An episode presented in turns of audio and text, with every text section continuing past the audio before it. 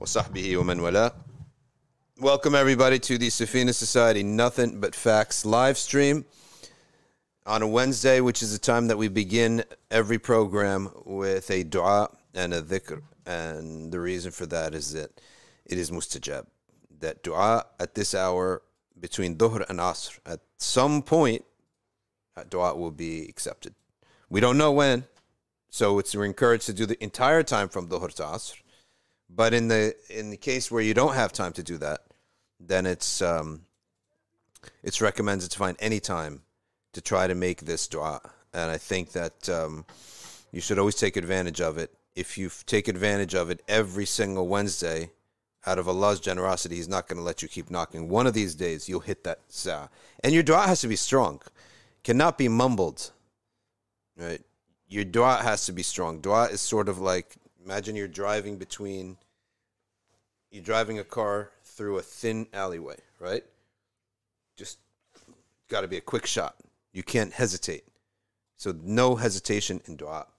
So let us begin with the dhikr, Hizb Nasr, keeping in mind our brothers and sisters in Turkey. To give you an example of a bala, Sheikh Abdul Qadir Hussein, who is a Sunni scholar. He has a sister, uh, I believe in Turkey. His sister's family, his sister has perished in this earthquake. His brother has perished in this earthquake.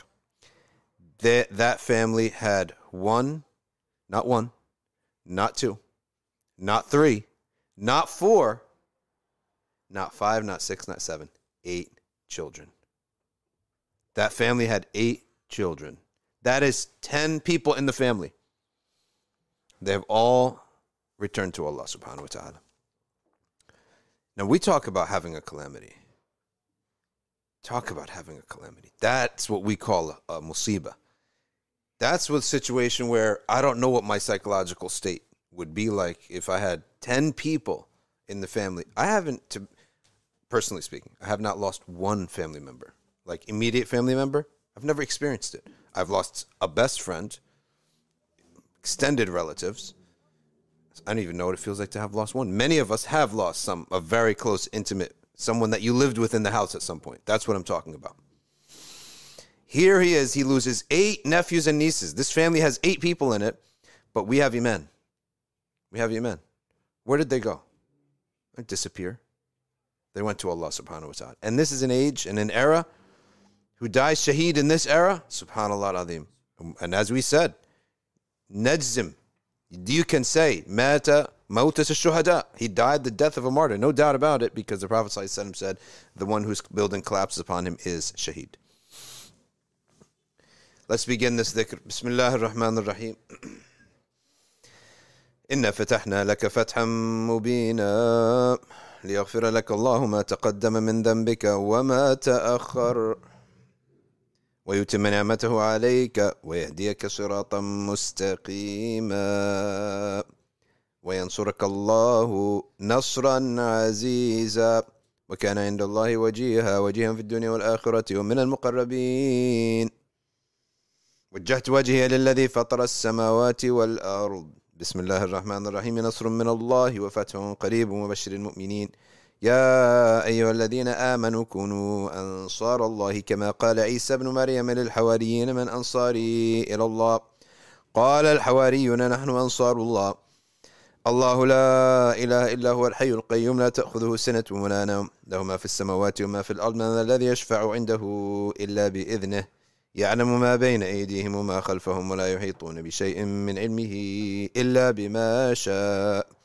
وسع كرسيه السماوات والأرض ولا يؤوده حفظهما وهو العلي العظيم. بسم الله الرحمن الرحيم. لو أنزلنا هذا القرآن على جبل لرأيته خاشعا متصدعا من خشية الله وتلك الأمثال نضربها للناس لعلهم يتفكرون. هو الله الذي لا إله إلا هو عالم الغيب والشهادة هو الرحمن الرحيم. هو الله الذي لا إله إلا هو الملك القدوس السلام المؤمن المهيمن العزيز الجبار المتكبر. سبحان الله عما يشركون. والله الخالق البارئ المصور له الأسماء الحسنى. يسبح له ما في السماوات والأرض وهو العزيز الحكيم. أعيذ نفسي بالله تعالى من كل ما يسمع بأذنين ويبصر بعينين ويمشي برجلين ويبطش بيدين ويتكلم بشفتين. حصنت نفسي بالله الخالق الأكبر من شر ما أخاف وأحذر من الجن والإنس. ويحضرون عز جاره وجل ثناؤه وتقدست أسماؤه. ولا إله غيره. اللهم إني أجعلك في نحور أعدائي وأعوذ بك من شرورهم وتحيلهم ومكرهم ومكائدهم. أطفئ نار من أراد بي عداوة من الجن والإنس. يا حافظ يا حفيظ يا كافي يا محيط. سبحانك يا رب ما أعظم شأنك وعز سلطانك. تحصنت بالله وبأسماء الله وبآيات الله وملائكة الله وأنبياء الله ورسل الله والصالحين من عباد الله. حصنت نفسي. بلا إله إلا الله محمد رسول الله صلى الله عليه وآله وسلم. اللهم احرسني بعينك التي لا تنام. واكنفني بكنفيك الذي لا يرام. وارحمني بقدرتك علي فلا أهلك وأنت ثقتي ورجائي. يا غياث المستغيثين يا غياث المستغيثين يا غياث المستغيثين يا درك الهالكين يا درك الهالكين يا درك الهالكين. اكفنا شر كل طارق يطرق بليل أو نهار إلا طارقا يطرق بخير. إنك على كل شيء قدير. بسم الله أرقي نفسي من كل ما يؤذي ومن كل حاسد الله شفائي بسم الله رقيت اللهم رب الناس أذهب الباس اشفي أنت الشافي وعافي أنت المعافي لا شفاء إلا شفاءك شفاء لا يغادر السقم ولا ألم يا كافي يا وافي يا حميد يا مجيد ارفع عني كل تعب شديد واكفني ومن الحد والحديد والمرض الشديد والجيش العديد واجعل لي نورا من نورك وعزا من عزك ونصرا من نصرك وبهاء من بهائك وعطاء من عطائك وحراسة من حراستك. وتأييدا من تأييدك. يا ذا الجلال والإكرام والمواهب العظام. أسألك أن تكفينا من شر كل ذي شر. إنك أنت الله الخالق الأكبر. صلى الله على سيدنا محمد وعلى آله وصحبه وسلم تسليما كثيرا طيبا مباركا فيه. والحمد لله رب العالمين ظاهرا وباطنا وعلى كل حال يا أرحم الراحمين So we'll take a few minutes for dua.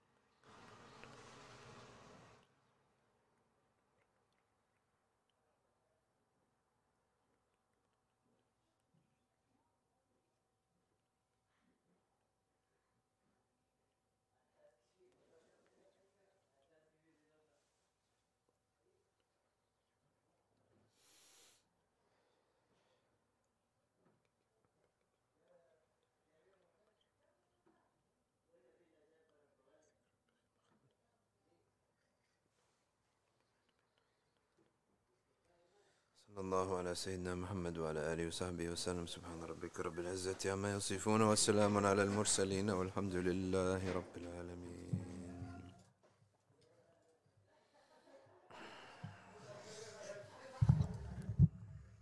Today is Wednesday, and uh, it's a day in which we cover the affairs of the Ummah. And of course, the number one affair of the Ummah involves the situation in Turkey, in which now the death toll has risen. Omar, you said? At least 11,000. At, at the very least, okay, at the very least, it is uh, at 11,000, you said, right? And so they're pulling people out of the rubble as we speak. And um, the Erdogan has visited these areas. Um, the death toll has passed. Now, it is past 11,000 according to the USA Today.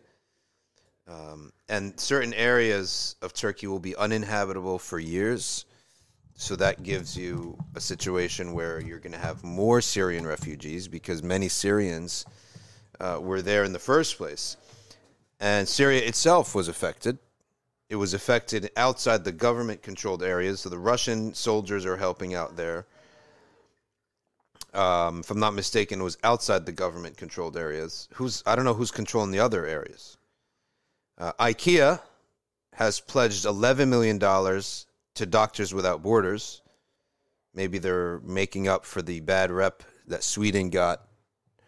Um, right, uh, that Sweden got for the Quran burning. Norway, we're going to cover this. Norway looked at what happened to Sweden, preempted and banned Quran burning.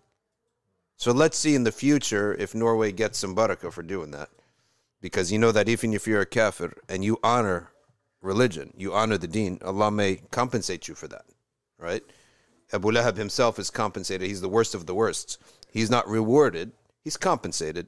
Every Monday he gets water between his fingers. It's in Hadith in Bukhari.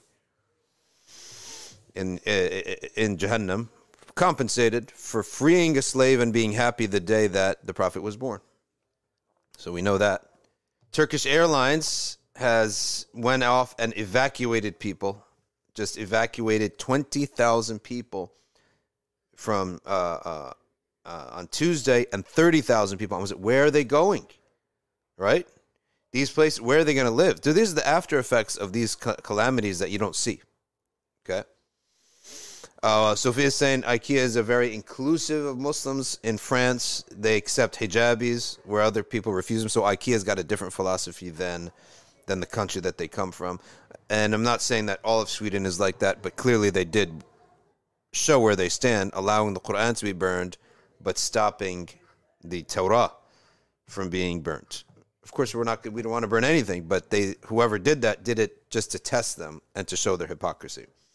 On top of that, when we burn a book, that's how we, d- d- um, I don't want to say get rid of, but dispose of a book of a Quran that's ripped up. We bury it, you put it in water, dissolve it. You do that stuff nowadays, nothing's going to happen, right? Or you burn it. So, more than 41,000 people have been injured and they're being distributed to the different hospitals because obviously uh, two, three, four hospitals cannot just handle handle ten thousand people. Opposition leader Kemal Kilic has blamed the devastation on Erdogan's two-decade rule, saying he did not prepare the country for disaster. Are you gonna actually use this as a time for politics? Seriously. Okay. And now Erdogan is defending the disaster response. Okay. You're going to use it for politics now. Adana restaurateurs, different kebab restaurant owners have now just made their open the restaurants for people to sleep there, and he's feeding them at the same time. Okay, it was raining, and they suddenly just opened up the restaurant. They said, "Forget business at this point. Let's just be human beings." And isn't that, you know, the route that we're supposed to be taking? The capitalist world doesn't really have that ethic, but okay. Now, winter cold adds to the woes of those who have been left homeless. Right? So, some of these images of people um, finding children and, and you'll you've seen them. We're not going to show you anything you haven't seen before, right? You've seen it all, and so that is that. Now, there's another thing that I want to talk about that is so despicable, which is Charlie Hebdo. Charlie Hebdo is a satirical magazine in France. These people are just like the lowest of the low of, of, of France, who's already the lowest of the low when it comes to their age old, millennium and a half a, oh, uh, year old hatred of Muslims. You know that they are the first enemies of Muslims, the first ones. So once Islam went up and it went up to Spain, it stopped at France. Some say that the Muslims lost interest because it was cold and cloudy, and that's not their climate. Others said no, the French stopped them there, right? And they didn't have the must, they didn't have the will or energy to go and fight the the French anymore. Since that time, that's around the year ninety nine. Hey, hey, could you look up Omar? When did the Battle of Poitiers happen? Tours, okay, yeah, Battle of Tours. The first one, I think there were two. 732. 732. When is the Prophet sallallahu alaihi wasallam is born five if we if we adjusted the the the, the Gregorian calendar, it's 570. The Prophet sallallahu alaihi wasallam lived 63 years. That takes us to 632 is the date. It's 633, but according to the uh, Gregorian calendar, the solar calendar would have been 632 as the passing of the Prophet sallallahu this battle happened 100 years after the Messenger. ﷺ. The animosity has remained until today. So in the year 1732, it's a thousand years of animosity, right? That's in the year 1732. So the French and the Muslims are not friends, all right? Uh, in his historically speaking, they're the most vicious enemies that Muslims have had. Uh, what are the what are the Crusaders? The first batch of Crusaders, the bulk of them were what? What did the Muslims call Crusaders? They call them Franks. A Frange. The Frange. What are the Frange? It's the French, right? Uh, and the, the Frange are the French. So they came in as the Crusaders. In Lebanon, you have Catholicism, you have French names, you have people with all sorts of French names as Christians. Where did they come from? They're the children of the Crusaders because the Crusaders had four main cities that they lived in right? And they ruled from there. One of them, uh, you know, the, the, the area that lasted longest was in Lebanon. So Charlie Hebdo has, they're the ones who, who had the images of the Prophet. They made these vicious cartoons. I think somebody shot them up. Hey, Omar, could you look that up? Or right? Could you look up? Did I, I think some Muslims at some point went in there and shot up some of the, uh, they shot up the offices in Charlie Hebdo. So that's wrong, right? But you guys go up and you do this stuff and you bother people with your words and you wonder, you know, why you're attracting nut jobs. You think that you're going to make a cartoon, someone's going to make a cartoon back? No. If you curse a guy on the street, go somewhere on the street and curse a guy's wife. You think he's going to curse your wife back or he's going to choke you out, right? Or he's going to get physical with you. So I'm not saying it's right, but I'm saying, what did you expect? Now they did it again. What did they say this time? They said this time they drew a picture of the earthquake and they wrote under it Charlie Hebdo, the, the tanks no longer needed. Right? Tanks no longer needed. That's your response to an earthquake. So you see how low these people have been. Rai, read us what happened with the French, uh, with the Charlie Hebdo. They got shot up. Yeah, in 2015, um, two brothers went in, and I think they ended up killing 12 people. Where were they Um, from? So they're from the, the peninsula, the Arabian Peninsula. I think They're where? From where? they're they're saying that it's from Al uh, Al Qaeda. Okay. Um, so they're probably from Saudi. Saudi, okay. The, the Gulf country. Many personalities, it says here, Twitter users, TV personalities, influencers, started to flood the original posts with counter images of Charlie Hebdo's written on pieces of toilet paper. Okay. Who wrote that? Who who put that together? Who knows? But I mean, that's basically this thing is not going well because this is not um, like a behavior thing that that you don't like. It's not a behavior thing that you don't like. This is it's not an opinion that you don't. It's an earthquake, right? Okay. Your headquarters suffered a tragedy, and you came up with with the slogan, "I love Charlie." Right? Uh, J Sweet Charlie, I guess. I don't speak French. Two countries suffer a tragedy, and you come up with a disrespectful scribble. Sewer rats, all of you, says one writer. Not these aren't Muslims; these are regular people, right? Other users also refer to the 2015 JC Sweet Char- uh, Charlie campaign. Okay. Turkish political commentator Ozner Serene tweeted that Turks were quick to support the marches in support of freedom of speech. Okay. Now this is what you get back. You went to support Charlie Hebdo drawing cartoons of the Prophet? Turkish secularists? This is what you got back. Just to deal with, see what kind of person you're dealing with. I would have never put Je suis Charlie. I don't care what happens to them. You guys, you insulted a, a, a figure that's revealed by a billion people. You poked a bear. You poked a dying bear, let's say, hypothetically, calling the world of Islam. It's a weak, whatever. You're going to get scratched back. I don't sympathize for you. Okay? I don't condone it. It's wrong. But not everything wrong deserve not every victim deserves my sympathy.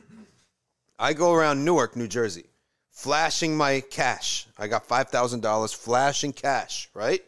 Hey, it's legal. Am I doing something illegal? No, not everything legal.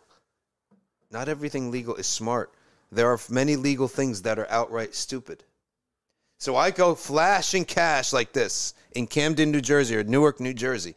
Then I get pummeled and my money gets stolen. Then I go crying.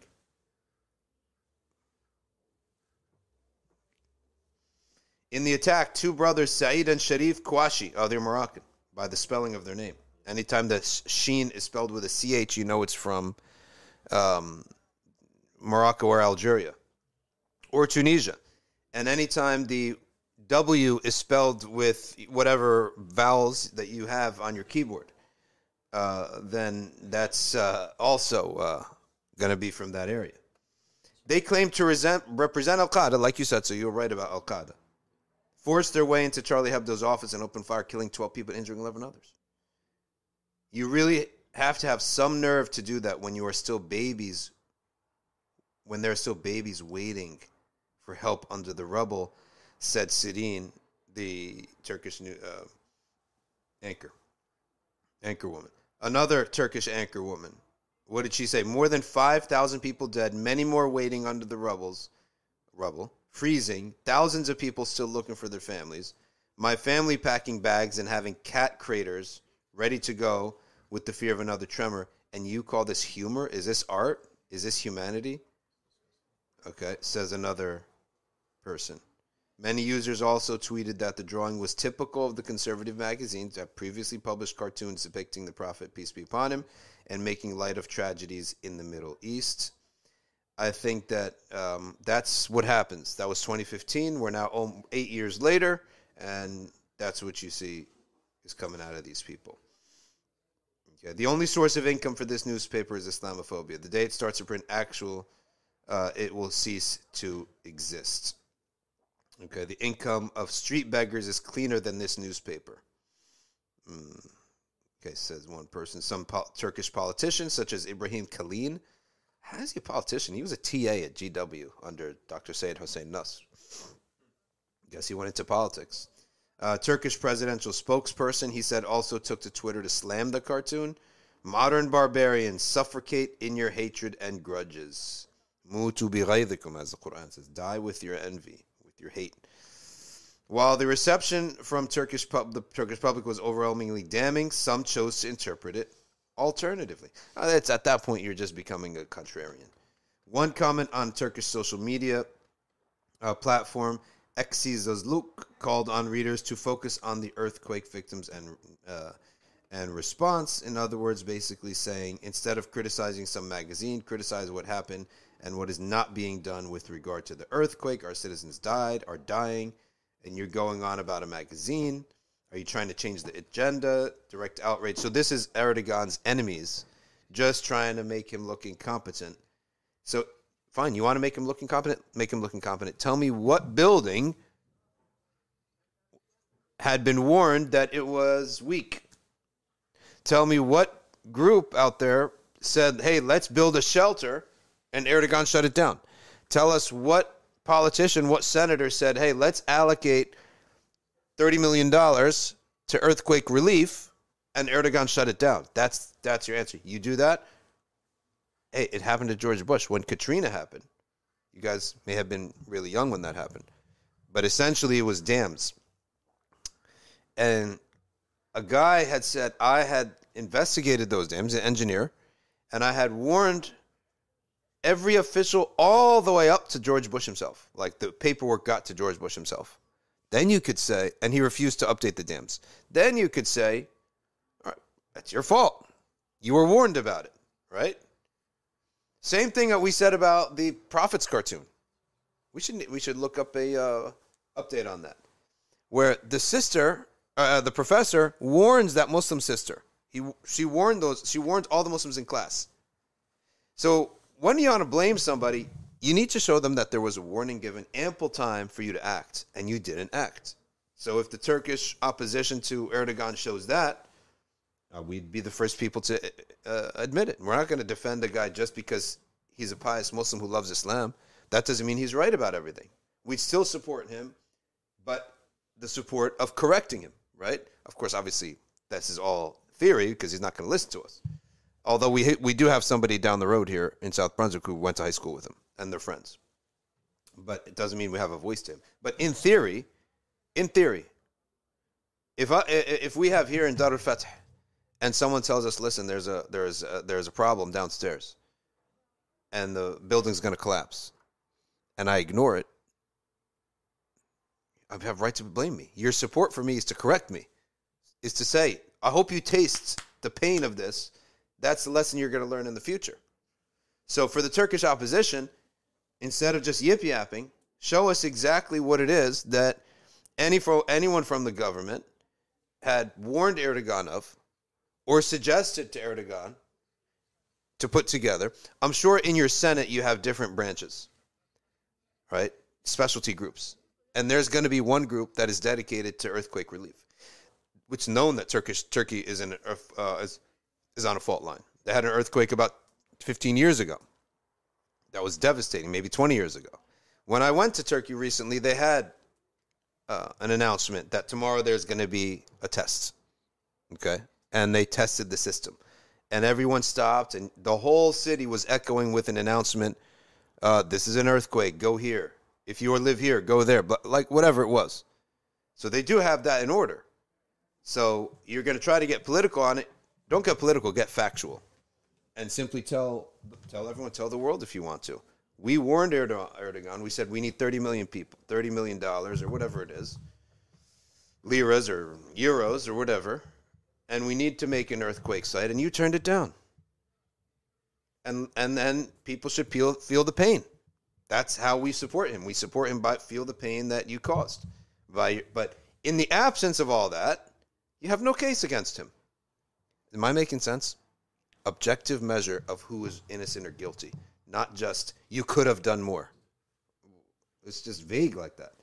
An objective measure. And then our position, as much as he's someone who is known as one of the few world leaders who openly loves Islam and he supports Muslims and he believes what we believe and he supports the cause of God and his prophet, he can still make mistakes, right? Big ones.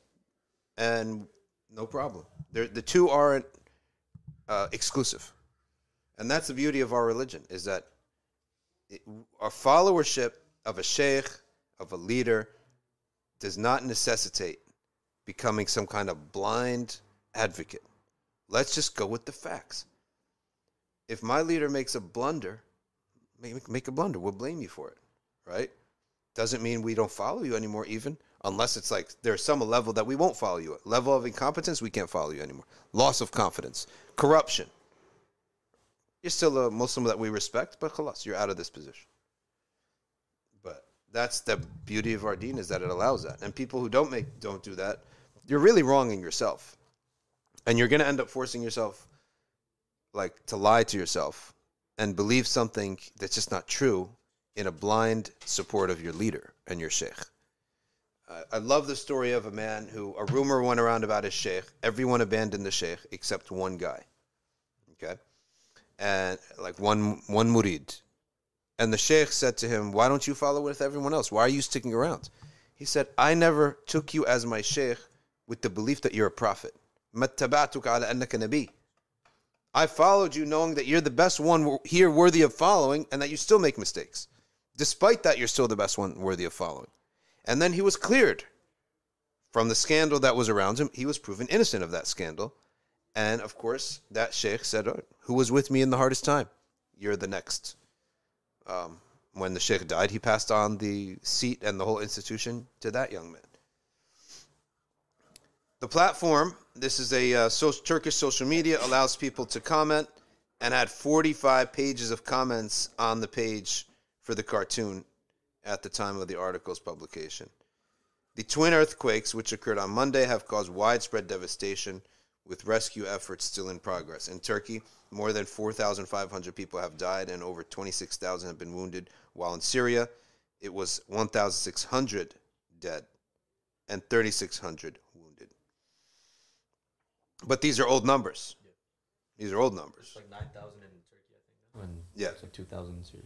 The WHO is saying that it could go up to 20,000 dead. What's up with the, uh, uh, the earthquake in the West Bank? Is that related to the Turkey one? Because there's there's also one in Palestine that happened yesterday, I think. Let's look it look it up. Yeah, so I'm, I'm looking at it right now. It's a magnitude 4.1 uh, 4.1 earthquake in the West Bank. It affected mainly Palestine, Okay. and 55 Palestinians it says were killed in the earthquake. So this is after that whole Turkey and you know, Syria earthquake. Palestine earthquake. Yeah, it's a West Bank earthquake. Uh, I'm not sure. But how, that's small though. yeah, it's but you know it was still 4.1 is half. yeah, but I think it says 60 people at least have died. 60 It's people have died. Still Okay. calamity. Here it is, magnitude 4.1 earthquake. Minor earthquake, it says here, but it was felt across the West Bank. And um, they're saying here that um, it was the 3.5 to 4 on the Richter scale. I was sitting in front of my TV and suddenly I saw the lamp move. I felt disoriented. My neighbor came outside because he was afraid the building would come down. The IDF's Home Front Command said that it did not operate the earthquake warning siren since there was no danger to Israelis. So you're okay with danger happening to non Israelis. That just goes to show everything about these, these types. Okay.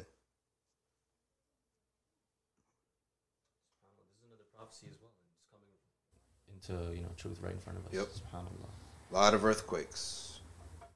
Let's read some other news here. This out of England. Okay. Prevent. See, in England, they have an organization called Prevent. It's a wing of the government. And in America, it's called CVE. Let's read. We're going to read about both of them now today. Yeah. These are basically the government's hand to, to, to monitor and control Muslims. And Muslims tend not to trust anyone who's involved with these two organizations.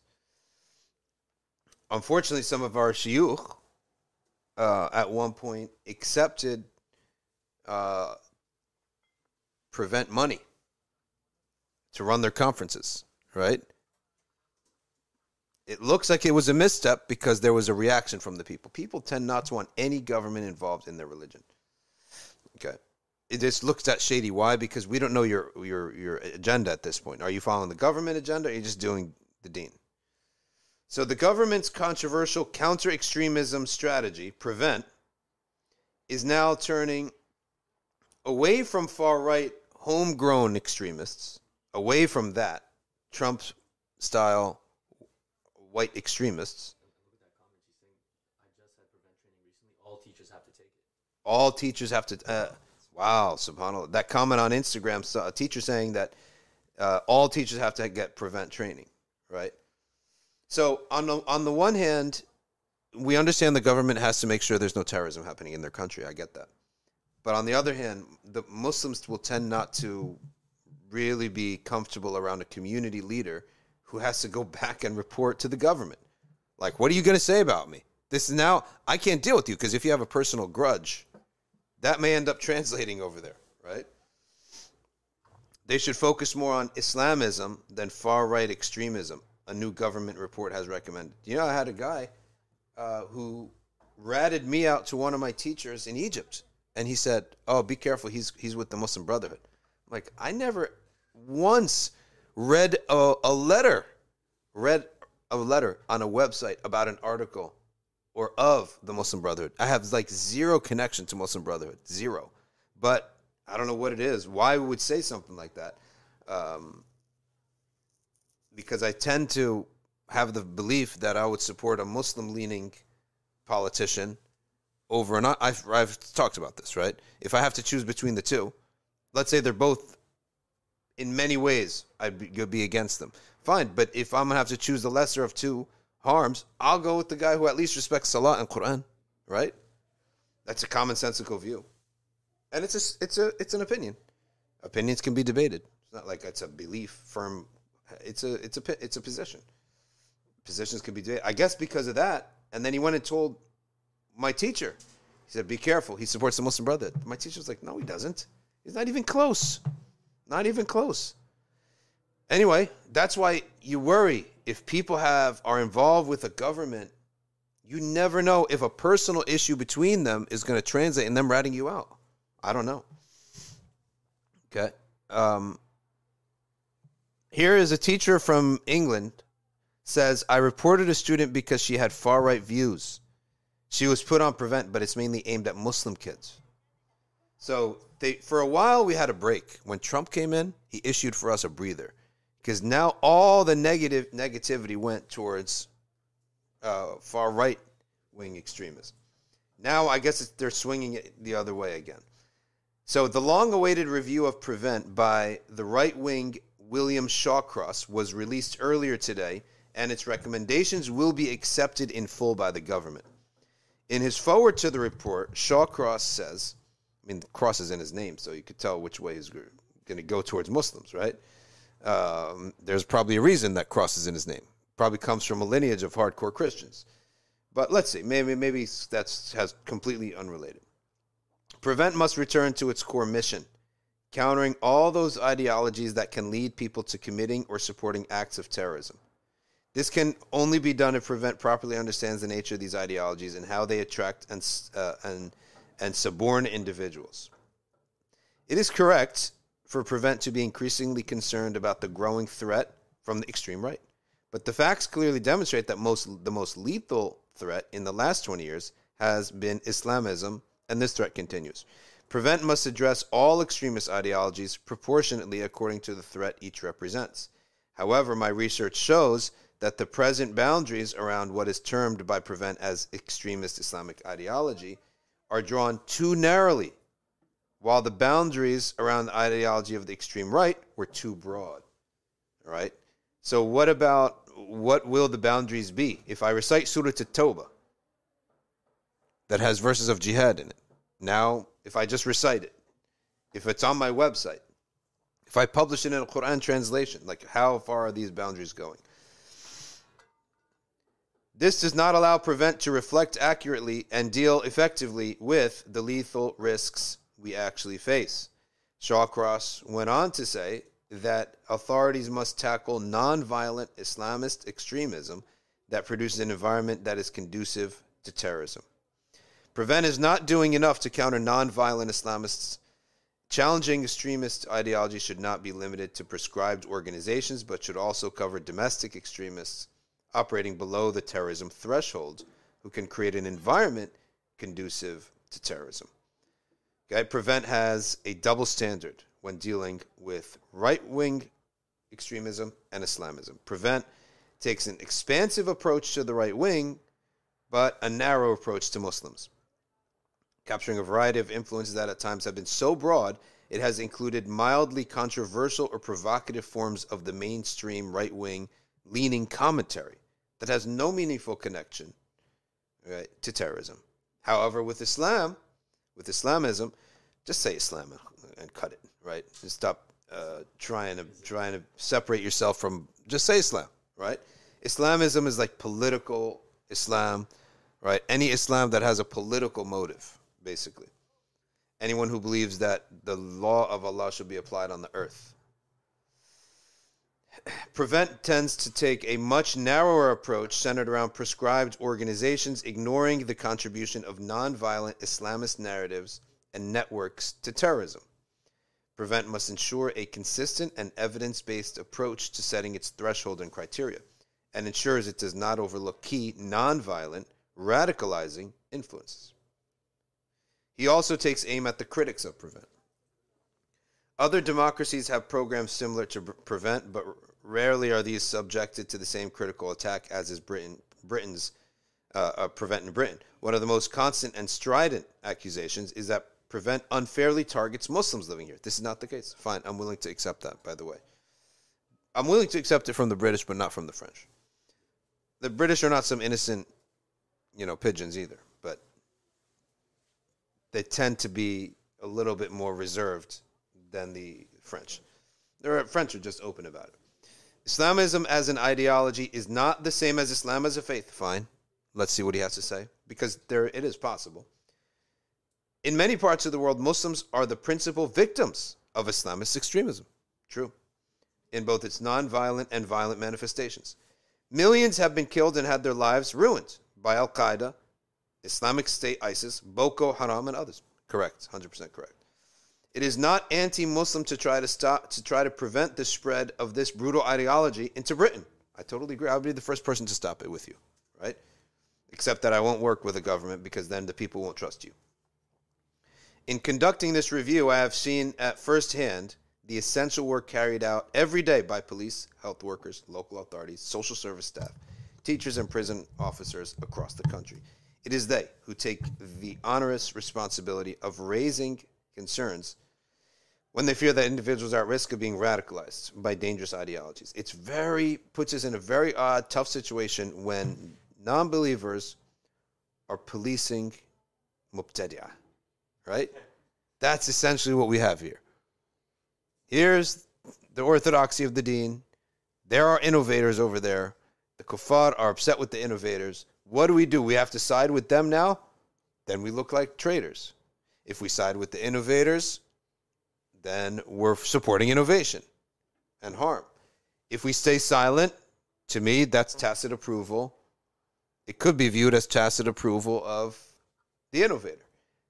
But I think when you when when you have an extremist, an innovator, and the non-Muslim government going at it, I think you just have to sit back and watch. You don't have no neither horse, and I think the the non-Muslim is right in that case. But if you support them, you'll look like a traitor. But I think you do end up having to take it case by case. It kind of came from not being harsh with them to begin with. Innovators. Yeah, it did. Right? You just let them go oh, it's not that major. Yep. You know, they're their own group, and uh-huh. now they become the main thing. Yeah. That are representing Islam. Yep. And now the uh, disbelievers, they don't have the same superficial attitude towards them, so they yeah. They have to deal with them. They have to crack down on them. Yeah.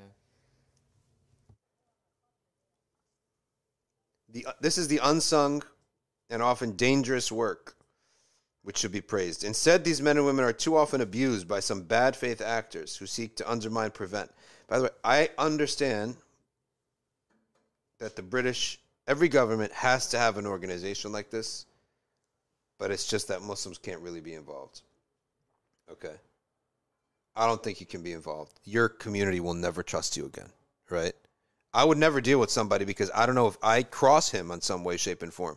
If we have a personal fallout, Anyway, how could I deal with you? My my dealing with you will be hypocrisy. My dealing with you will be like, oh, don't screw up with this. He report you, right? And so I, am gonna have to deal with you like that. Okay. It would probably more like what would you think, right? If we had a masjid and the prevent is going to send their people to the masjid, right? Would you be more comfortable with a non-Muslim coming in and you know he's not a believer, he's not from your community, and he comes in and say, "Hey guys, listen, I got to do a check. I got to check what you guys are doing. I'm not going to check your private texts and your private meetings, your public activity in this mosque, right? Personally speaking, I welcome you. I would welcome the local, not welcome like officially, but I have no problem with local law enforcement coming in. So I, got to listen to your speeches and hear you're not breaking any laws or inspiring people to hate our country and to do harm. If he comes, sahlan, I'll give you dawah. You will love our community. If it's fair, right? If it's fair. That I would rather that than they put in a Muslim who we don't know and you chose someone from our community. Now I don't know who to trust anymore.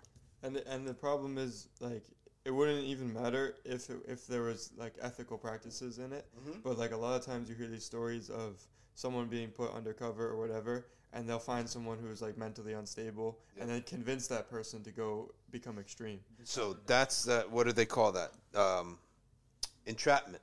Uh, This happened actually in, uh, I don't know, it was a really big story uh, a few years ago in Staten Island. Yeah. There was an Albanian mosque, and my brother-in-law, he lives there and everything. And he told me that um, there was this Pakistani guy, right? And he was like a normal guy that everyone knew. He used to pray like almost every prayer in the masjid. Two years later, he's been going there for two years. They found out uh, someone was just cleaning up behind the stage or whatever that they had. And he heard the guy behind the stage talking to one of the kids and teaching him extremist practices and getting him on board. And they found out they called the cops on this guy, and so the cops come, and he pulls out an FBI badge, Wow. his ID. Says, I'm the FBI. Bro, that's entrapment. For two years, this guy was there, and they found that he was training the kids slowly but surely and getting you know involved with. So, community. so that's where you totally lose everyone's trust, and it happened. There was a guy uh, in L- in L.A. in a masjid, and this is out there. It's in the news and everything. He converted to Islam. He joined the little tiny little mosque on the prairie type of community in a suburb of Los Angeles. And this guy would, huh? Yeah, little mosque on the prairie type of uh, community. And now there's this white convert that he wants to be part of this community, right? So fine. So for two years in the community, but he always is talking about jihad and stuff. The, the mosque uh, eventually just called the local police and said, "Listen, we got evidence on this guy. All he's talking about jihad, jihad, jihad." They come and they arrest the guy, and and then they they book him. When he's there, he says, "You fools! I'm an undercover agent." So here you have the mosque should get rewarded. They actually ratted the guy out, or they rightfully sent him away. You're going to screw the you're going to screw up the whole community here. That's where it's actually permitted to do this because at that point you're endangering the entire community. We have to send we we got to report you, right? So if you're going to do something like that, uh, so entrap once the entrapment happens, there's no trust at all in the community. And with this, it was a Pakistani guy. So just think about the trust issue there. It's not like some convert where you know some people might not know where he's. Yeah, from. where it's coming This from. is like He's your local. own community. Wow. So now it's like a complete new issue of trust issues. And was he somebody from the community or a foreigner, or like a, think- stranger who moved in? I think it was like uh, he wasn't well known with the community, but he started to assimilate with them for Yeah. like two years, and he kind of got to know them. And slowly, he was teaching the kids. Yep. That's from what I hear. Yeah, that's But, um, crazy, man. That is It's, insane. a, it's an old, kind of an old story, but Here's a problem with them. Once you take on a security job, and essentially that's what this is, it's a security job. Um, your budget goes down, the safer things get. That's the problem. So if I have a store, and I and one guy throws a rock at my store, I say, well, now I have to invest in a security guard. So I hire an agency and I pay them, you know, fifty grand a year to stand in front of my store. Just have a big guy sit in front of the store. That's it. Now, four years go by, nothing happens. What do I do? I tell the agency, no, thank you. Halas, I'm done. No, nothing's going to happen. No, there's a waste of money here. Then what? That security, if that keeps happening, those security agents benefit from some act of violence that happens, and that is the paradox of security and defense. It may be working, but you'll never know that it's working. That's the problem. That's the problem with with with, with good security. You never know how many people saw the security guard and kept walking, versus nothing's happening at all.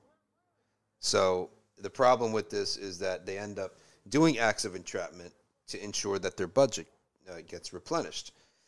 Um, so that's that's the issue there. Now, what's the Muslim reaction to to prevent?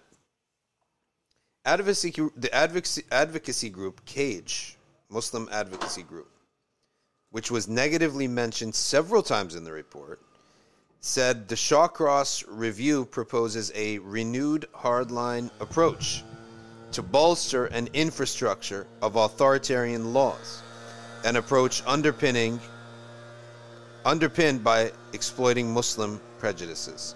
The reset of the prevent strategy is an admission of its failure, a vindication of Cage and other critics at the forefront of highlighting the policy's inherently flawed and bigoted nature. The Shawcross Review is the work of right wing Islamophobic lobbies uh, within the state. Now, by the way, just because a group is Muslim doesn't mean I'm going to accept at face value their characterization of Shawcross as Islamophobic. Maybe right, maybe wrong. Okay. Such interest groups espouse a well documented commentary of anti Muslim prejudice or pro torture and the securitization of Muslim communities across the UK. Consequently, the review fails to meet basic standards of impartiality, balance, and fairness. The review avoids any analysis of lessons learned, but instead focuses on the artificial case for more surveillance and more policing. It's no surprise, therefore, that critics are labeled as extreme in order to blacklist them from deflect uh, to deflect attention from valid criticism. Now, why is Shawcross a an Islamophobic or untrustworthy person? It could be, but to show us what. G Mustafa on Instagram says this also happened in our mess in Virginia. We have used to have a decent sized library. Someone planted a book on bomb creation, but we found out it was planted by an uncover, undercover federal agent. So entrapment. I wonder what the follow up. Did the guy get you know arrested for is there a punishment when they do that? Who punishes them? Are they taken to, to account? Yeah. yeah. Obviously it leaks out and people start to find out yeah. william shawcross is now targeting groups he failed to disrupt during his tenure at the charity commission. His, his islamophobic views and links to right-wing think tanks henry jackson society and policy exchange are well known as is his personal vendetta against Cage.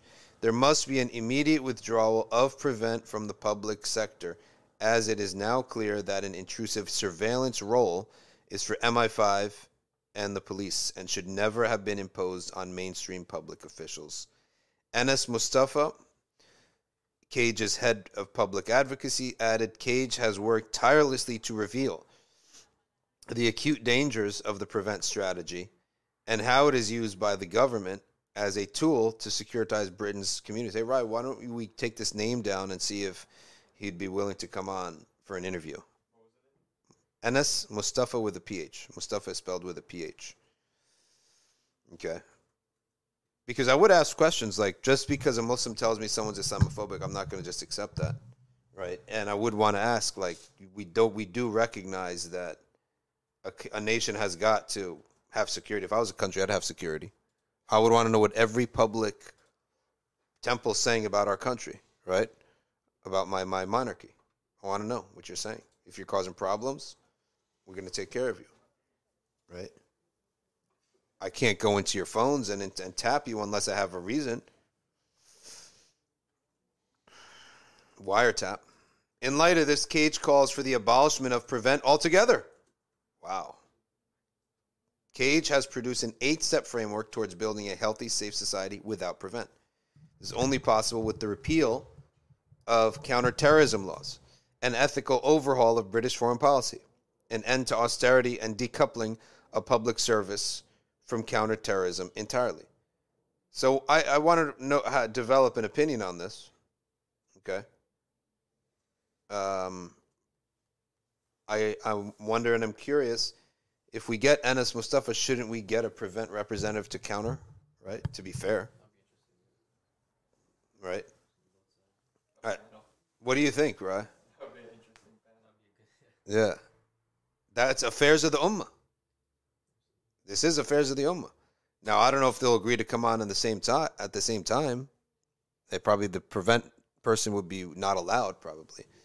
But if we interviewed the prevent person separately, I don't know who's telling the truth and who's lying. I'm going to assume that the advocate cares more um, for our cause as Muslims. Let's look at the American version of Prevent. We have the same thing. It's called CVE. Racial and religious profiling is ineffective and wrong, yet federal and local government agencies routinely target, surveil, and track American Muslims under the guise of a program called CVE, or Countering Violent Extremism. This profile is no different than police targeting African Americans while driving or Latinos at the border. Okay? Yet CVE, which was started under the Obama administration, had a, has a softer image. The money is given to, so, you know, most Americans don't even know what CVE is. Only some Muslims know about it. The money is given to so called community groups to purportedly identify individuals who are at risk. So you're asking us to spy on each other. That I'm telling you, that's the problem. I don't think that anyone will have will everyone will understand. Okay. If it if someone outside the community, uh, just a law officer, comes in and says, "Listen, stuff happens. We got to listen to the khutbah. Listen all you want, right? But once you start using people in the community, okay, this is what they called COINTELPRO back in the day. Okay? And you just can't trust anybody anymore. What's happening here? Uh, some top Muslim leaders are part of this organization, these organizations. Okay? It's because we, we didn't do it ourselves. So now they got to join these guys. Yeah, that's true. And we didn't have the executive power to shut these people down, unless we should have just gone outside the law, extrajudicial, which I am always. It's an option, in my opinion, right? It is an option. Extrajudicial behavior is an option. If you have somebody who's causing problems in your community, but there isn't really like um, some kind of direct way to stop them legally. Okay. There is a line that you may think about crossing to intimidate them, and it's legal influencing. Okay? As I told you, my friend Romeo. Well, I wanted him to be my friend, right? Um, he no, I no, he is my friend, but we haven't uh, hung out enough to be official friends. Let's say my acquaintance, and uh, he he says I'm an influencer, right? I influence people to behave in a certain manner within the boundaries of the law, right? So he's a guy who's just a monster. When you look, he's like bigger than a than than a tight end, okay? And he will scare the lights out of you, and to influence you to behave in a certain manner. But he will not break the law. He doesn't want to go to jail for fifty bucks an hour, right? Not going to jail for you and me.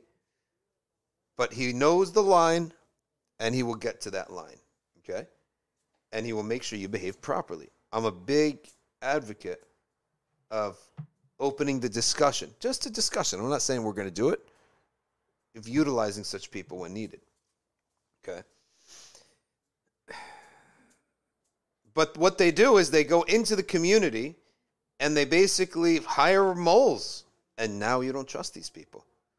While this may sound innocuous, the reality is that the at risk factors these programs use have been con- consistently debunked as junk science by every single serious study, evaluating whether, whether uh, they really predict radicalization or not. They're trying to find what predicts radicalization. Since no one knows exactly how to identify someone who will be an extremist, CVE proponents have made up some very disturbing metrics of their own. Do you attend religious services? Do you play video games? So you pray and you shoot guns into video games. If you say yes to either, you could be at risk. what? So Muslims go paintballing, they're at risk. This targeting of American Muslims is deeply troubling. Okay. Uh, I want more on the article. Okay, this is old stuff, but nonetheless, I want just to give everyone information about uh, CVE. Let's go to this other other article that is telling everyone what CVE is. Right, and this article is by Muslim Justice League. I don't know who they are. Again, I'm not just gonna um, support somebody just blanketly uh, just because they're Muslims. Because I don't know them. Who runs the Muslim Justice League? Lawyers that I'm not really familiar who they are, but um, let's see what they're saying. Okay. And here's the thing that at the street level, at the basic level, who is actually going to be in talks with CVE and prevent? I would probably think, I probably think that it's going to be liberal Muslims, right? I could be wrong, but I would think that. So therefore, if a liberal Muslim now has a clash with you on on Twitter, and that person works with Prevent, and they go back and they talk to the big bosses over there, is my name going to come up now because we had a spat on Twitter? That's the distrust that's going on here. Spies, essentially. Okay. So let's read about this MJL Muslim Justice League, where I guess we're giving them uh, free publicity, but fine, it's affairs of the Ummah. I need to, we need to know what organizations are out there. We may benefit from them, and we may not. In the meantime, Ryan, could you pull up our sponsor for today? While while I read this, Muslim Justice League. Their mission is to organize and advocate for communities whose rights are threatened under the national security state in the U.S.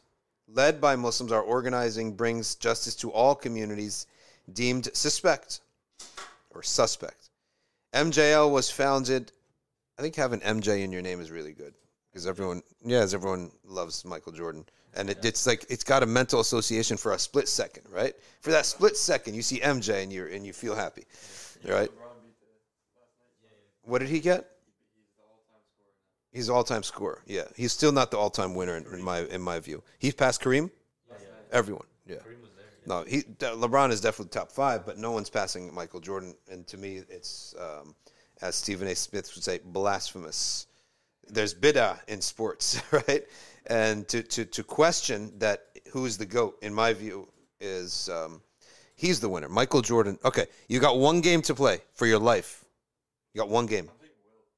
Wilt Chamberlain, just because he's just so tall, that makes sense. That makes sense. But people say that he played against like people that were nowhere. He he, level. he played next to like people who were working part time as farmers and plumbers and and fire firemen, right?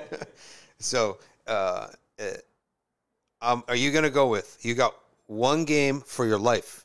Okay, there's one bullet. It's either gonna be emptied or you're gonna get killed, and that game is played by either LeBron, MJ, Michael. Jordan. Some people, the uh, music people, they think that they hold Michael Jackson, but to me, it's, it's Michael Jordan, right? Um, Kareem, Wilt. Who else? Kobe or Shaq. Okay. Let's re- quickly narrow it down because MJ is going to outdo Kobe. LeBron, Wilt, LeBron, Shaq, Kareem, or Michael Jordan, right? It's about who's the most clutch player, though, right? if you want to win games, if you want to win, it's Michael Jordan. If you want to amass absurdly monstrous, uh, like numbers that are just absurd, it's LeBron James. The guy is a freak of nature, right? Physically, he's gonna have more. He, I think he already has more appearances in the champion in the title, but he doesn't win a lot. He's took trashy teams to the title, teams that didn't even belong in the playoffs. LeBron James comes in, and they go to the uh, the playoffs. Uh, they go to the finals too. So he's definitely. I think at the end of the day, it's going to be Michael and LeBron. It's that's the top two. That's it. It's got to be in that order, though. i it's nothing else is acceptable. All right. Let's go back to MJL. The, most people here are saying Michael Jackson, but I would just say Michael. It's to me, it's Michael Jordan. But um, that's why LeBron called himself the goat. Please, you lost too much. You lose too much, right? saw the viral clip of Shaq and Kareem. They were saying "Assalamu alaikum, inshallah." They were using Muslim terminology. People kind of highlighted that because that's the first time they were publicly using like. Like Shaq- in one interview. Yeah. So yesterday, um, Shaq and Kareem were talking because Kareem got passed, and he started off with saying "Assalamu alaikum." He's like "Wa alaikum salam." He was saying "Inshallah." He was using Muslim terminology. Shaq. Yeah, Shaq. Both of them. Yeah. They were openly, you know. That's so cool. People kind of highlighted. They're like, "This is the first time we've he- heard these people." Yeah. you know, Well, that's cool. Muslim terminology. That's neat. It was, it was pretty cool to see. Okay, now here we go. MJL was founded. Uh, by the way, everything on the vision page of an organization is going to be good, right? It's not like it's going to be bad, but uh, it's not going to tell us everything about them because there's always a backstory. Okay, but to be fair, MJL was founded on principles that discrimination towards any group endangers the rights of all and that Muslim advocacy is essential force for promoting justice. Well, I mean, why don't you just call it Justice League then? Right? Muslim Justice League is assuming that you're going to focus on Muslims. So they are going to predominantly we serve Muslims, but in general they serve everybody. Fine. MJL's organizing centers community heavily impacted by surveillance and policing in the US. That's very good. While we focus predominantly on Massachusetts and especially Boston, we also lead a national advocacy effort, the Stop CVE National Network. So they're openly against CVE. Okay? So maybe we get someone from this organization to talk about CVE. Why don't you put that down, Ryan? I guarantee you I'm going to get a text message from somebody telling me about their experience with somebody from this organization. That's usually how things work. But don't text me anything if you're not going to. You can call the Muslim Justice League. Don't text me anything unless you're going to provide some objective evidence. Don't say, I tried to talk to these people. They're jerks. They're this, that. And give me objective things. MJL is a rights base, blah, blah, blah. We support Muslims because Muslim communities are on the front line. Fine. We're building a world where communities have access to resources. All good. It was founded by four Muslim women in Boston in 2014 in response to a pressing need for local Muslim led defense of our communities. Um, War on Terror, MJL has advocated since our founding, okay, et cetera, et cetera. All right, and that is written by, or the quote, the antagonist to surveillance is not privacy, it is community, a saying by Arun Kundanani. Okay, so, all right, that's them. Now, you're not going to get much. Now, let's see what they say about CVE.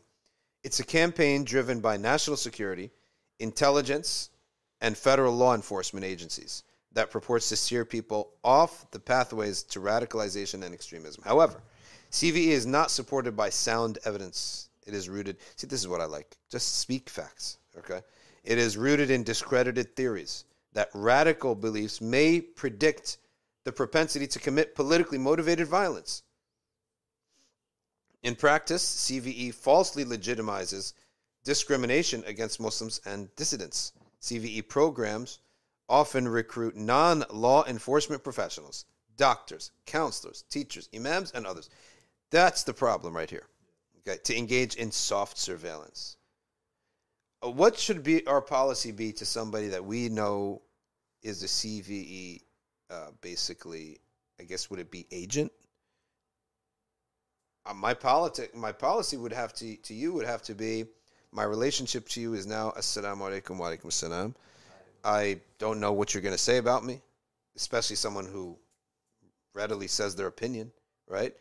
Um, I don't know. So when there's doubt, you stay away, I think, right? Definitely. You're not going to come to my house. That's for sure. Okay? That's key right there too. The fact that it's doctors, counselors, these are not professionals in this field. Yeah, they're not professionals. So, people. so how do you how do they know how to weigh evidence, right? That this is going to lead to a crime, or how many times has somebody called, gone to the police or called the police, screaming, crying, right? And then the police officer gets there and says, "What happened?" And he tells a long story, and at the end of the story, the officer says, "No law has been broken." And you're like, "What? He's a jerk!" Blah blah blah. Uh, sorry, ma'am, nothing I could do. You know, why don't you call him, talk to him, right? Uh, but from what I'm looking, uh, he looks at his partner. Has any law been broken here? No laws have been broken here. So, um, so this is called the Muslim uh, Justice League. I'm sure there are other advocacy groups out there in the Islamic. Of course, CAIR is a uh, the biggest one. Who else is out there? What's that, that Turkish brother? Uh, he's always doing care work. What's his name again? Is he the really tall one? No, no. Uh, Hassan, what's it- Hassan what? the one who you want to talk with, Yosef Ali with? You talk about? Um, Hassan Shibly. He works on that stuff, but he retired from that. There's another Turkish brother. I can't remember his name, but that brother, um, he's always doing that that work. StopCVE.com. has a website. I guess we're going to become on their watch list if we keep reading these websites, right? But for the CVE people out there, um, if you're watching us, I mean, if you're doing your job, you should have a file for nothing but facts. We're just reading the facts here. We're just reading what these people say. As I said before, it should be in the hands of law enforcement. Nobody would say anything. But to recruit insiders and do this COINTELPRO, okay, it's not going to work, right? Um, Ahmed Salim, is that his name? No, it's not ringing a bell. Okay. Oh man, What? What's so funny? look, I think they changed the name to CP3. Is this some Star Wars stuff? CP3, No, CP3 is Chris Paul. Chris Paul the third. CP Chris. Paul. Are they serious? Center Center for Pre- Prevention Pro- Programs and Partnerships (CP3). So you're gonna name your intel on a guy who doesn't win games. He never wins championships. He does not show up in the big game. He's not the guy you want playing for you. It's accurate. It's their name. Chris Paul, if I'm not mistaken, he, he was on the Suns last year. Yeah. They went to Game Seven against Dallas Yeah, and got blown out on home court, embarrassed in their own home court, and he couldn't put an end to it. I think this is super sloppy, actually. Just, forget us. From their side, if I'm working for them, just looking at this, I would say this is super sloppy. The way we're operating on these things, there's Mm-hmm. no professionals. You're just lay people. It's actually doing worse for you because it's a waste of your time. Yep. Because 99% of these so-called uh, accusations, they're just gonna be brushed off because Yeah. at the end of the day, it's speculation. Why don't I Why don't I ask this question? If hypothetically, a, co- a country is suspecting a, a community, and you literally send an officer in uniform to attend the public events with the explicit declaration, "I'm here to make sure that no laws are being broken in your speech, that you are not ra- rallying the crowd against us." Like when a cop comes to a march or whatever.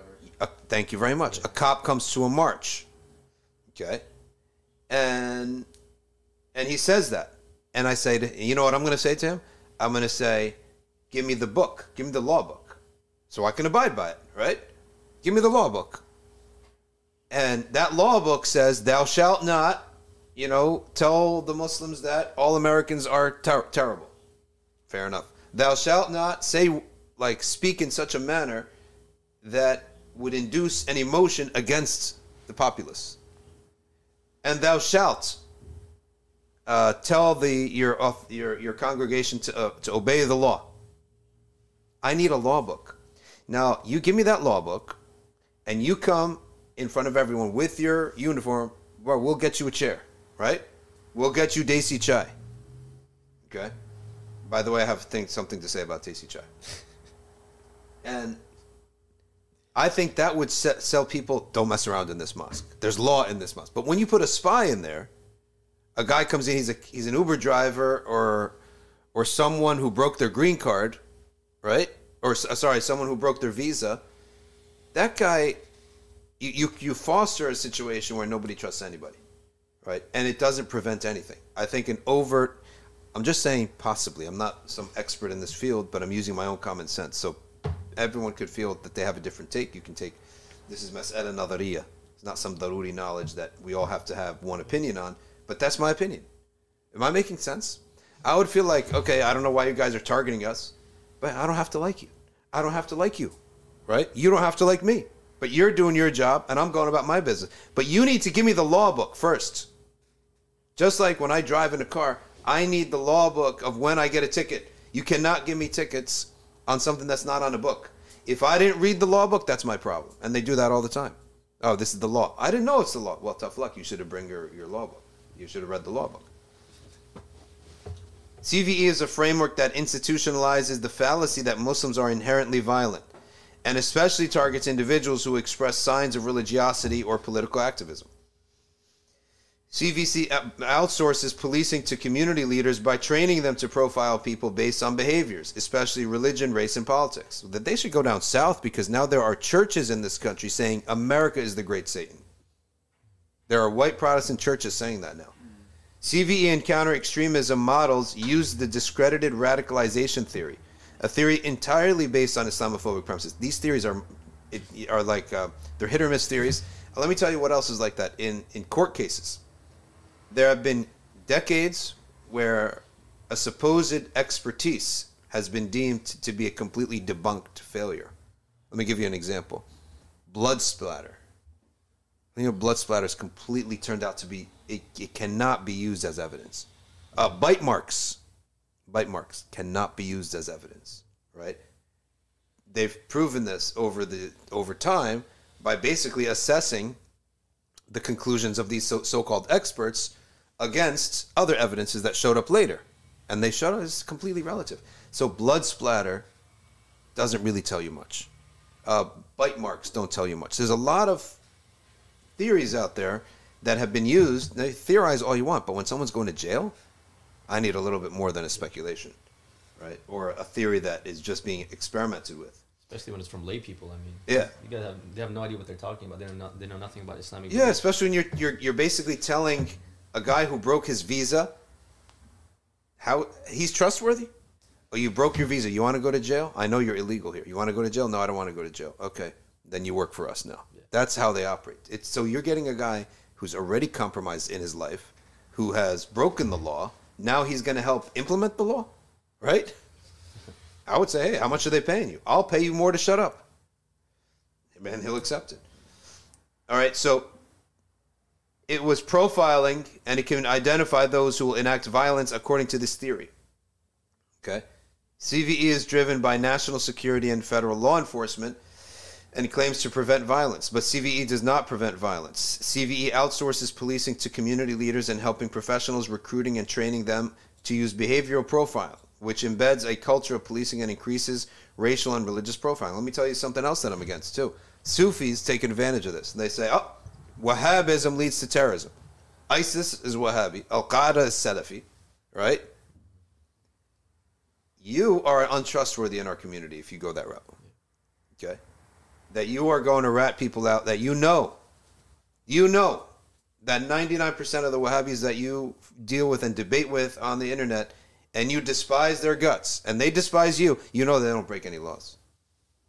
They have such a law abiding philosophy called the Hakimiyya where they go and their shuyukh say, if our president and our king commits zina, and he commits liwat, and he sleeps with his mother, and he drinks, and he does all of that, you still obey him. That is their own shuyukh saying that. So uh, there's jihadi Salafists and there's non-jihadi Salafists, but to me, I'm not going that route. Not only I'm going that route, I'm against you at this point because I can't trust you. You are going to be slimy and take your theological debates and transform it now and use this false theory to throw your theological enemies under the bus, it's slimy, in my opinion. If you're going to tell me that all the terrorist groups are Salafi, you got a correlation and a causation. Uh, You got a correlation there for sure. Is it causation? No, I'll tell you what it is. There's another thread of thought that creeped up with those Salafis. It's not Salafiyya by itself that causes that. Proof being the Madkhalis. Okay? As I said, if I ran a country, I'm going to import Madkhalis. Obey me. Because they're all about obeying the ruler. Obey me. Go make a maulid. Go teach Abu Hassan Ash'ari's Aqidah book. Right? Uh, Aren't they all about obeying the ruler? Okay, good. So I want you here. Obey me. Right? Uh, go and, and teach this method, teach that. Do exactly what I tell you because they're all about obeying the ruler. So they're as Wahhabi as it gets in their Aqidah. It's some other ideas that got into their head and some other factors that got into their head that caused those groups to exist. So I'll be the first to tell you that this is slimy, it's complete slimy behavior and complete uh, um, throwing your theological religious rivals under the bus through this philosophy. I guarantee it could turn on you, right? It could turn on you. CVE recruits community members, faith leaders, counselors, teachers, doctors, therapists, and others. Okay? Service providers, people who, service provider, someone who deals with you. Okay? To monitor the behaviors. Wait a second. Why am I accepting that as a fact? If we're going to be fair here and we're nothing but facts, why am I accepting this statement of stopcve.com that they hired these people as a fact? Can they please show evidence? right? So, yeah, it's really bad. But how do I know that that's a fact? Okay? Am I right to, to, to question that? I, I'm not saying it's impossible, but I saying, I'm saying that show evidence when you make a massive claim like that. That is a big claim. Fine, it could be right. Our demands are simple. End CVE. Community for uh, repair the community by right community reforms and congregational congressional hearings led by impacted Muslim communities on the harms of CVE, and invest reallocate all CVE funding to the Department of Homeland Security, Department of Justice, all right, and to other non law enforcement federal agencies under guidance of impacted communities. They changed the name to CP3. Okay.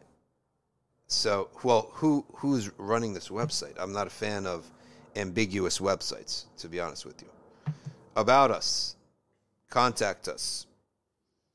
You can't come and come with some big uh, statement like this and not have a name behind it, right? And no no sourcing. StopCVE.com seems like it's got an excellent um, motive, but who who's behind it? What's your name? And what's your evidence that they have hired? Uh, is it is it some widely known evidence that it doesn't require a, a, a citation? Okay, so I, I applaud the, the goal, but I have just some critiques on the method here, where there's no name here, and there are no references. So, all right. What whose cup is this, by the way? Because it's a really nice cup. Um, it's one of these. You know that I have a, a cup now that operates with an app, and the cup is it's it's got a battery down here, and it keeps your it keeps your drink warm. At whatever time. My problem is this: I don't know temp. Okay. My problem is I don't know temperatures. Like, do you know the temperature of your tea when you drink it? Who the heck knows, right?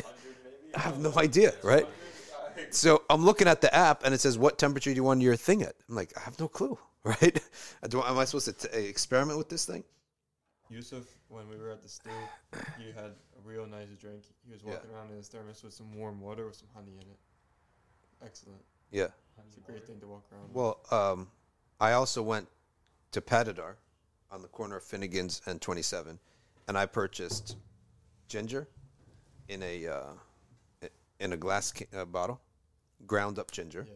I purchased cardamom pods. I purchased cinnamon. What happened was that I realized this winter I, I want to get off coffee for a little bit.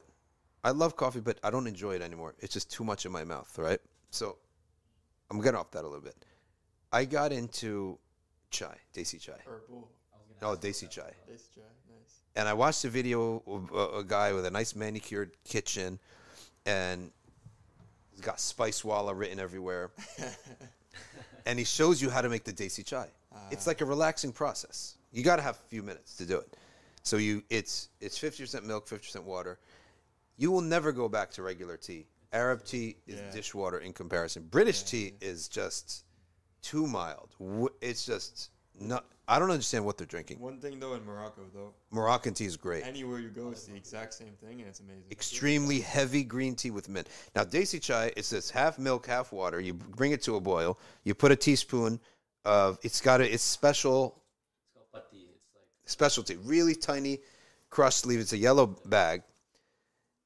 You put a teaspoon of that. You throw in, you crack some cardamom pods, throw them in the thing, throw some cinnamon, throw some ginger, and start mixing, right? And everyone in the house, they're looking at me like, what's going on? What are you into these days? Like, what is this new thing that you're doing? Right? And and and and some relatives of mine laughing, like, "What is this new thing that you're into, Daisy Chai?" Right? And uh, only my daughter came to support me. Okay, and my wife, alhamdulillah, she went and helped me get all the ingredients. She said, "We need to get the real thing," and she went and she got me the the real ingredients for the Desi Chai. So she supported me in this. And then uh, I made sure that my daughter, as she's doing it, she puts on a dupatta, The power's got to be in the dupatta, right? So, so we're not making Daisy chi unless you put the dupatta on. So my little daughter put the dupatta on, starts uh, stirring the tea, and giving the whole vibe. All right, to counter this cold and dank uh, Saturday that we have, and uh, we threw in some uh, condensed milk. We did it. It was amazing, right? And it's got real flavor, real kick to it. Okay, unlike the tea that uh, you know Arabs drink, which is just the, the bag in water and a couple of spoons of sugar. This stuff is the. You, I don't think you go back. Like you can't go back. You gotta try Kashmiri chai. Huh? Uh, Kashmiri chai, you got to go to the woods and get stuff from nature, right? And throw it in there. It's hard to make it properly, but when you get good Kashmiri chai with pistachio, That's a meal at that point. It's like soup, right? It's soup, isn't it? pink tea. Yeah. Yeah. Because you have to at, at the end you're eating. There's nuts in there and everything. All right, so it's 2:40. Let's open it up for comments, for questions. All right. Um, on prevent, uh, Ryan will try to get us somebody for next Wednesday to talk about affairs of the ummah. Okay. Uh, Al Yamama is reminding us of Adnani tea with uh, cloves, cardamom pods, and black tea. Yeah, that was good. I had that in Michigan. With the Yemeni tea. Michigan is a spot. Yeah. Michigan has two spots. One spot is called what is it called? It's named after their city in Yemen. It's really cool, right? There, there's of course Yemeni coffee shop house, I think, but there's another one called I, I keep forgetting its name, but it's Qahwa House is known, yeah. But this was the the ambiance is even better, and the food's even better too. Uh, You know something that goes really good with tea? who? You know something that goes with good What? with tea? I care. Oh, here we go. Listen up, ladies and gentlemen. The eye care, uh, Ocean County Retina. Hold on a second. Got to read the blurb for our, our man here. Okay, listen very way, uh, very uh, closely here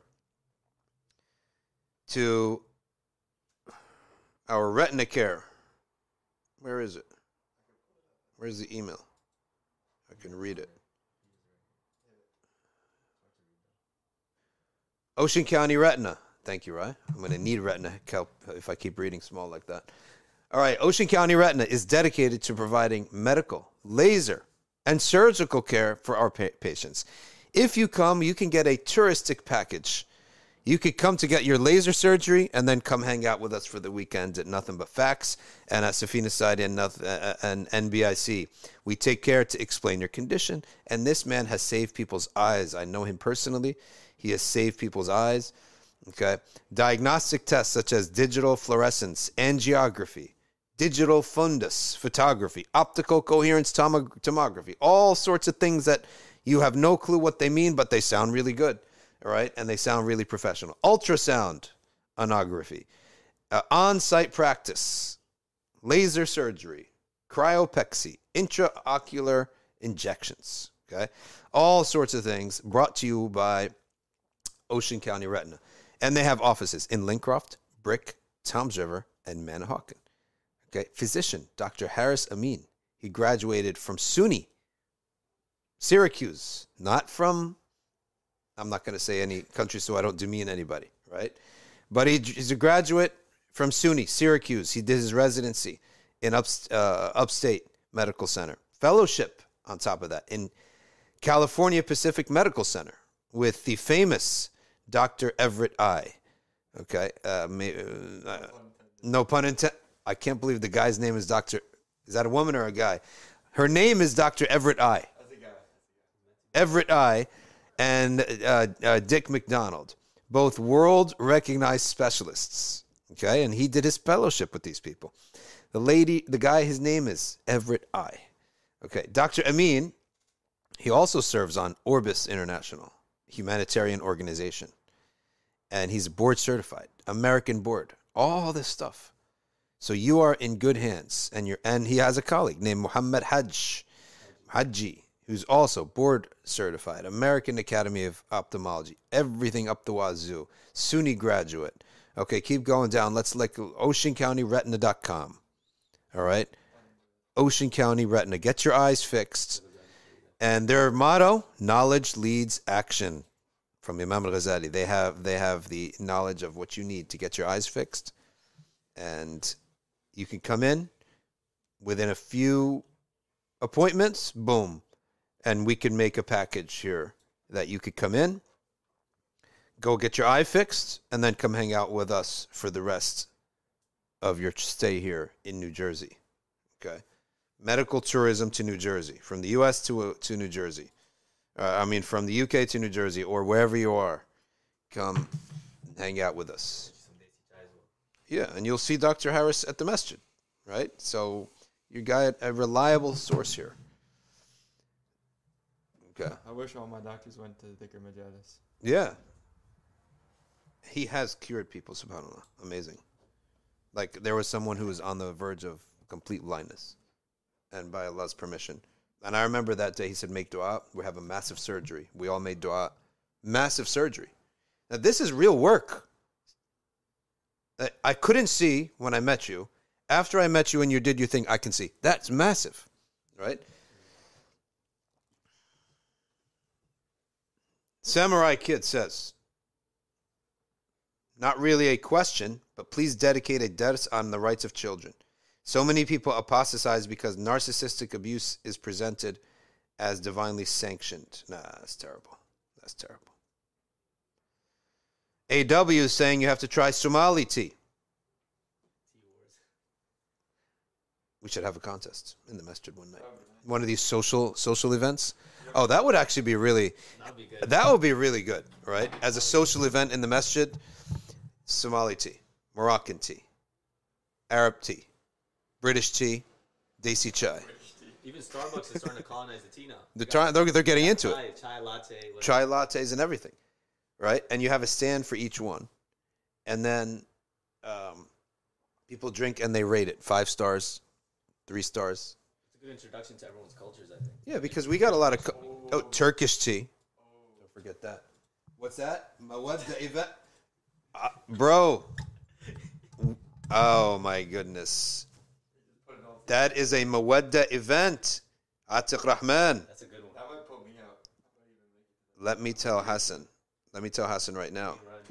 Try taste though. Hey Hassan, we're just banging around, you know, just chit chatting on the live stream here.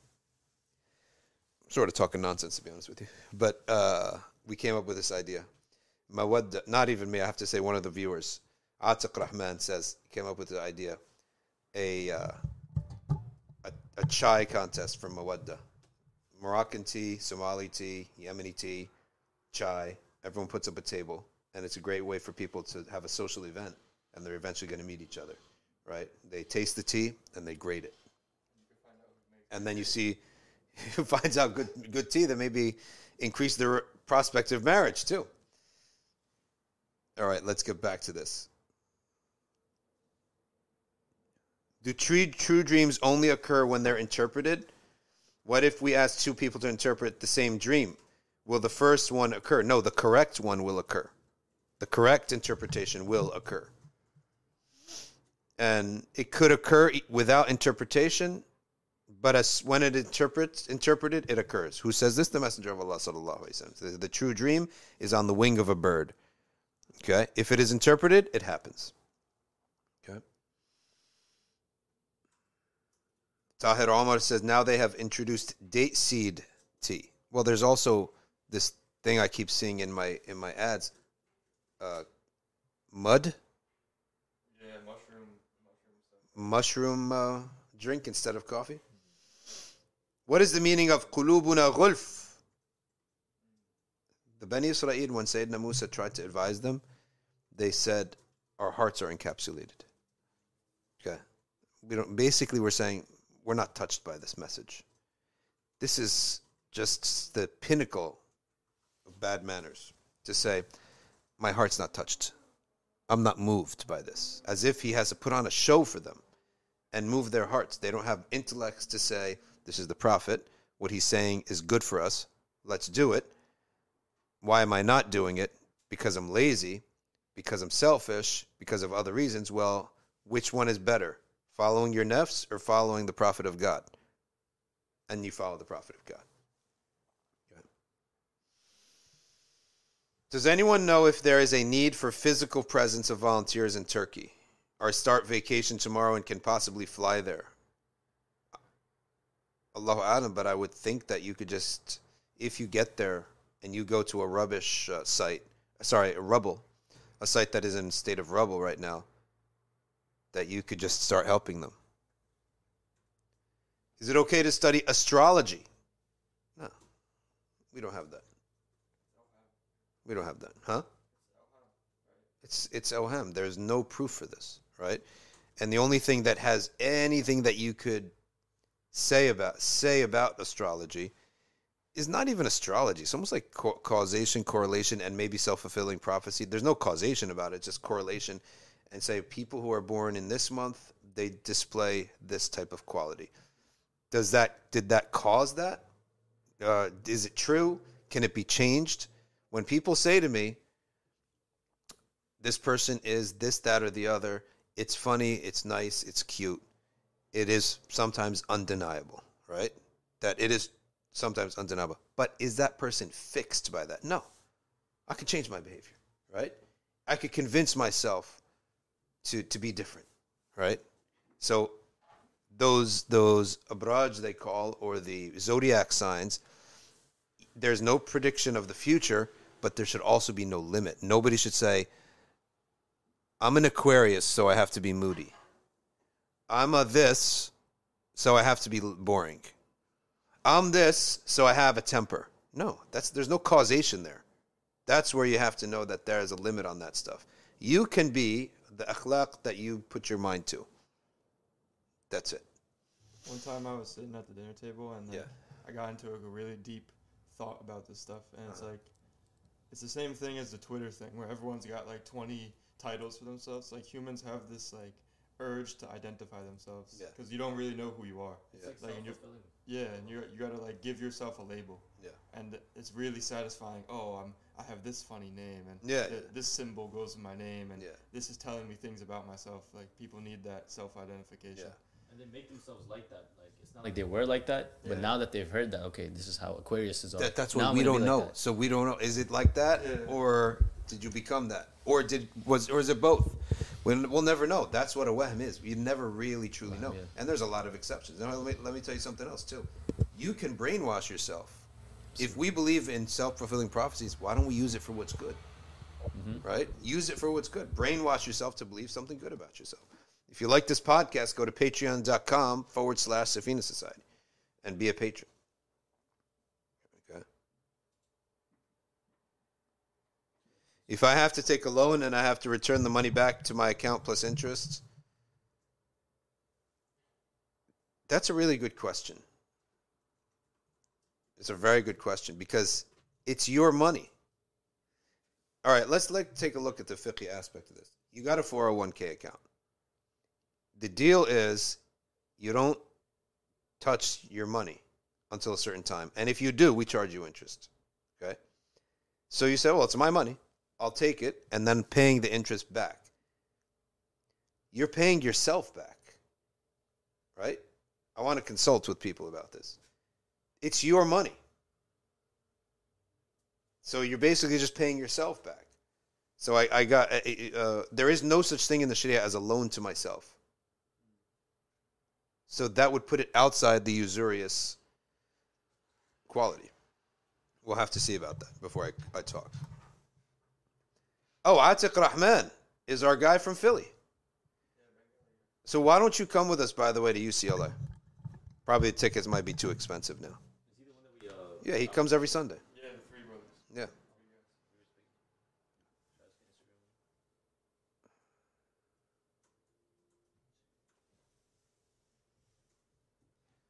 What do I do when I feel a spiritual burnout?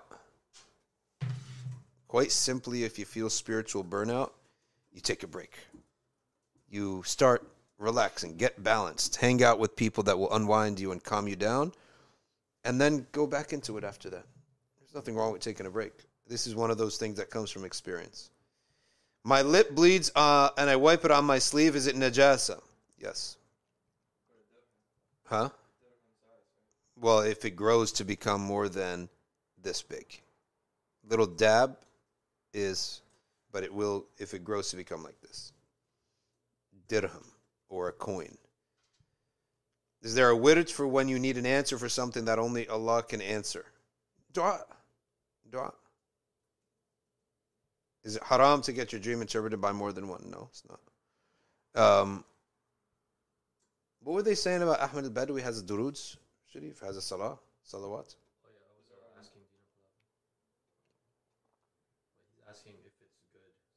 I don't know what Sheikh al-Badawi's salah is. I, I have to look at it. We'll have to look at it. I mean, why would it be bad? Inshallah, it should be good.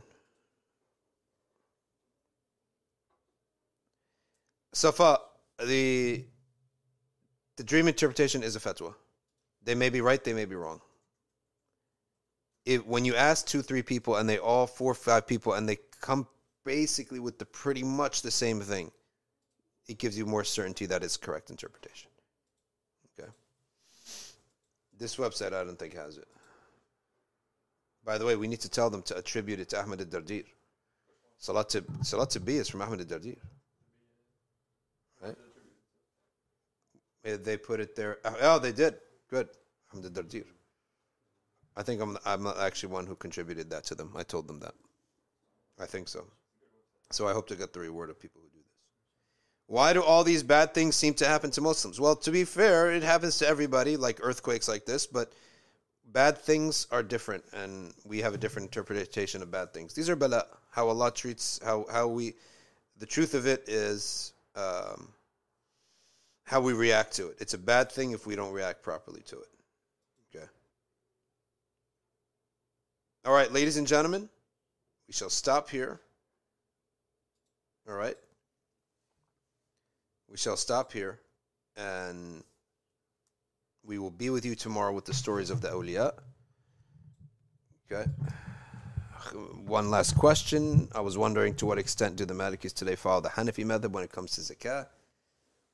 Can't really tell you, to be quite honest with you, how much um, they follow that, but many people do follow the fatwa that the debt that we subtract from our zakatable income is only this month's bills.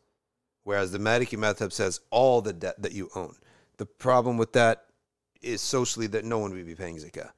Because if I owe another 70 grand on my house and my zakatable income is 100 grand and I owe 20K on other things that I'm paying off in installments over 20 years or 10 years or five years, may end up with no zakatable money. So many of the scholars, they use the um, only the one month policy. So zakatable amount minus the bill that is due this month, the payment installment that's due this month, and they calculate all that. Then they pay the zakat on that. Ladies and gentlemen, jazakumullahu khairan, subhanakallahumma wa bihamdik.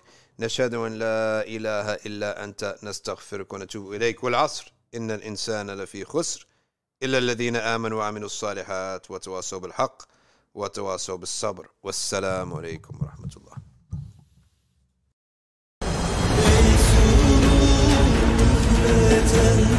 Aşkınla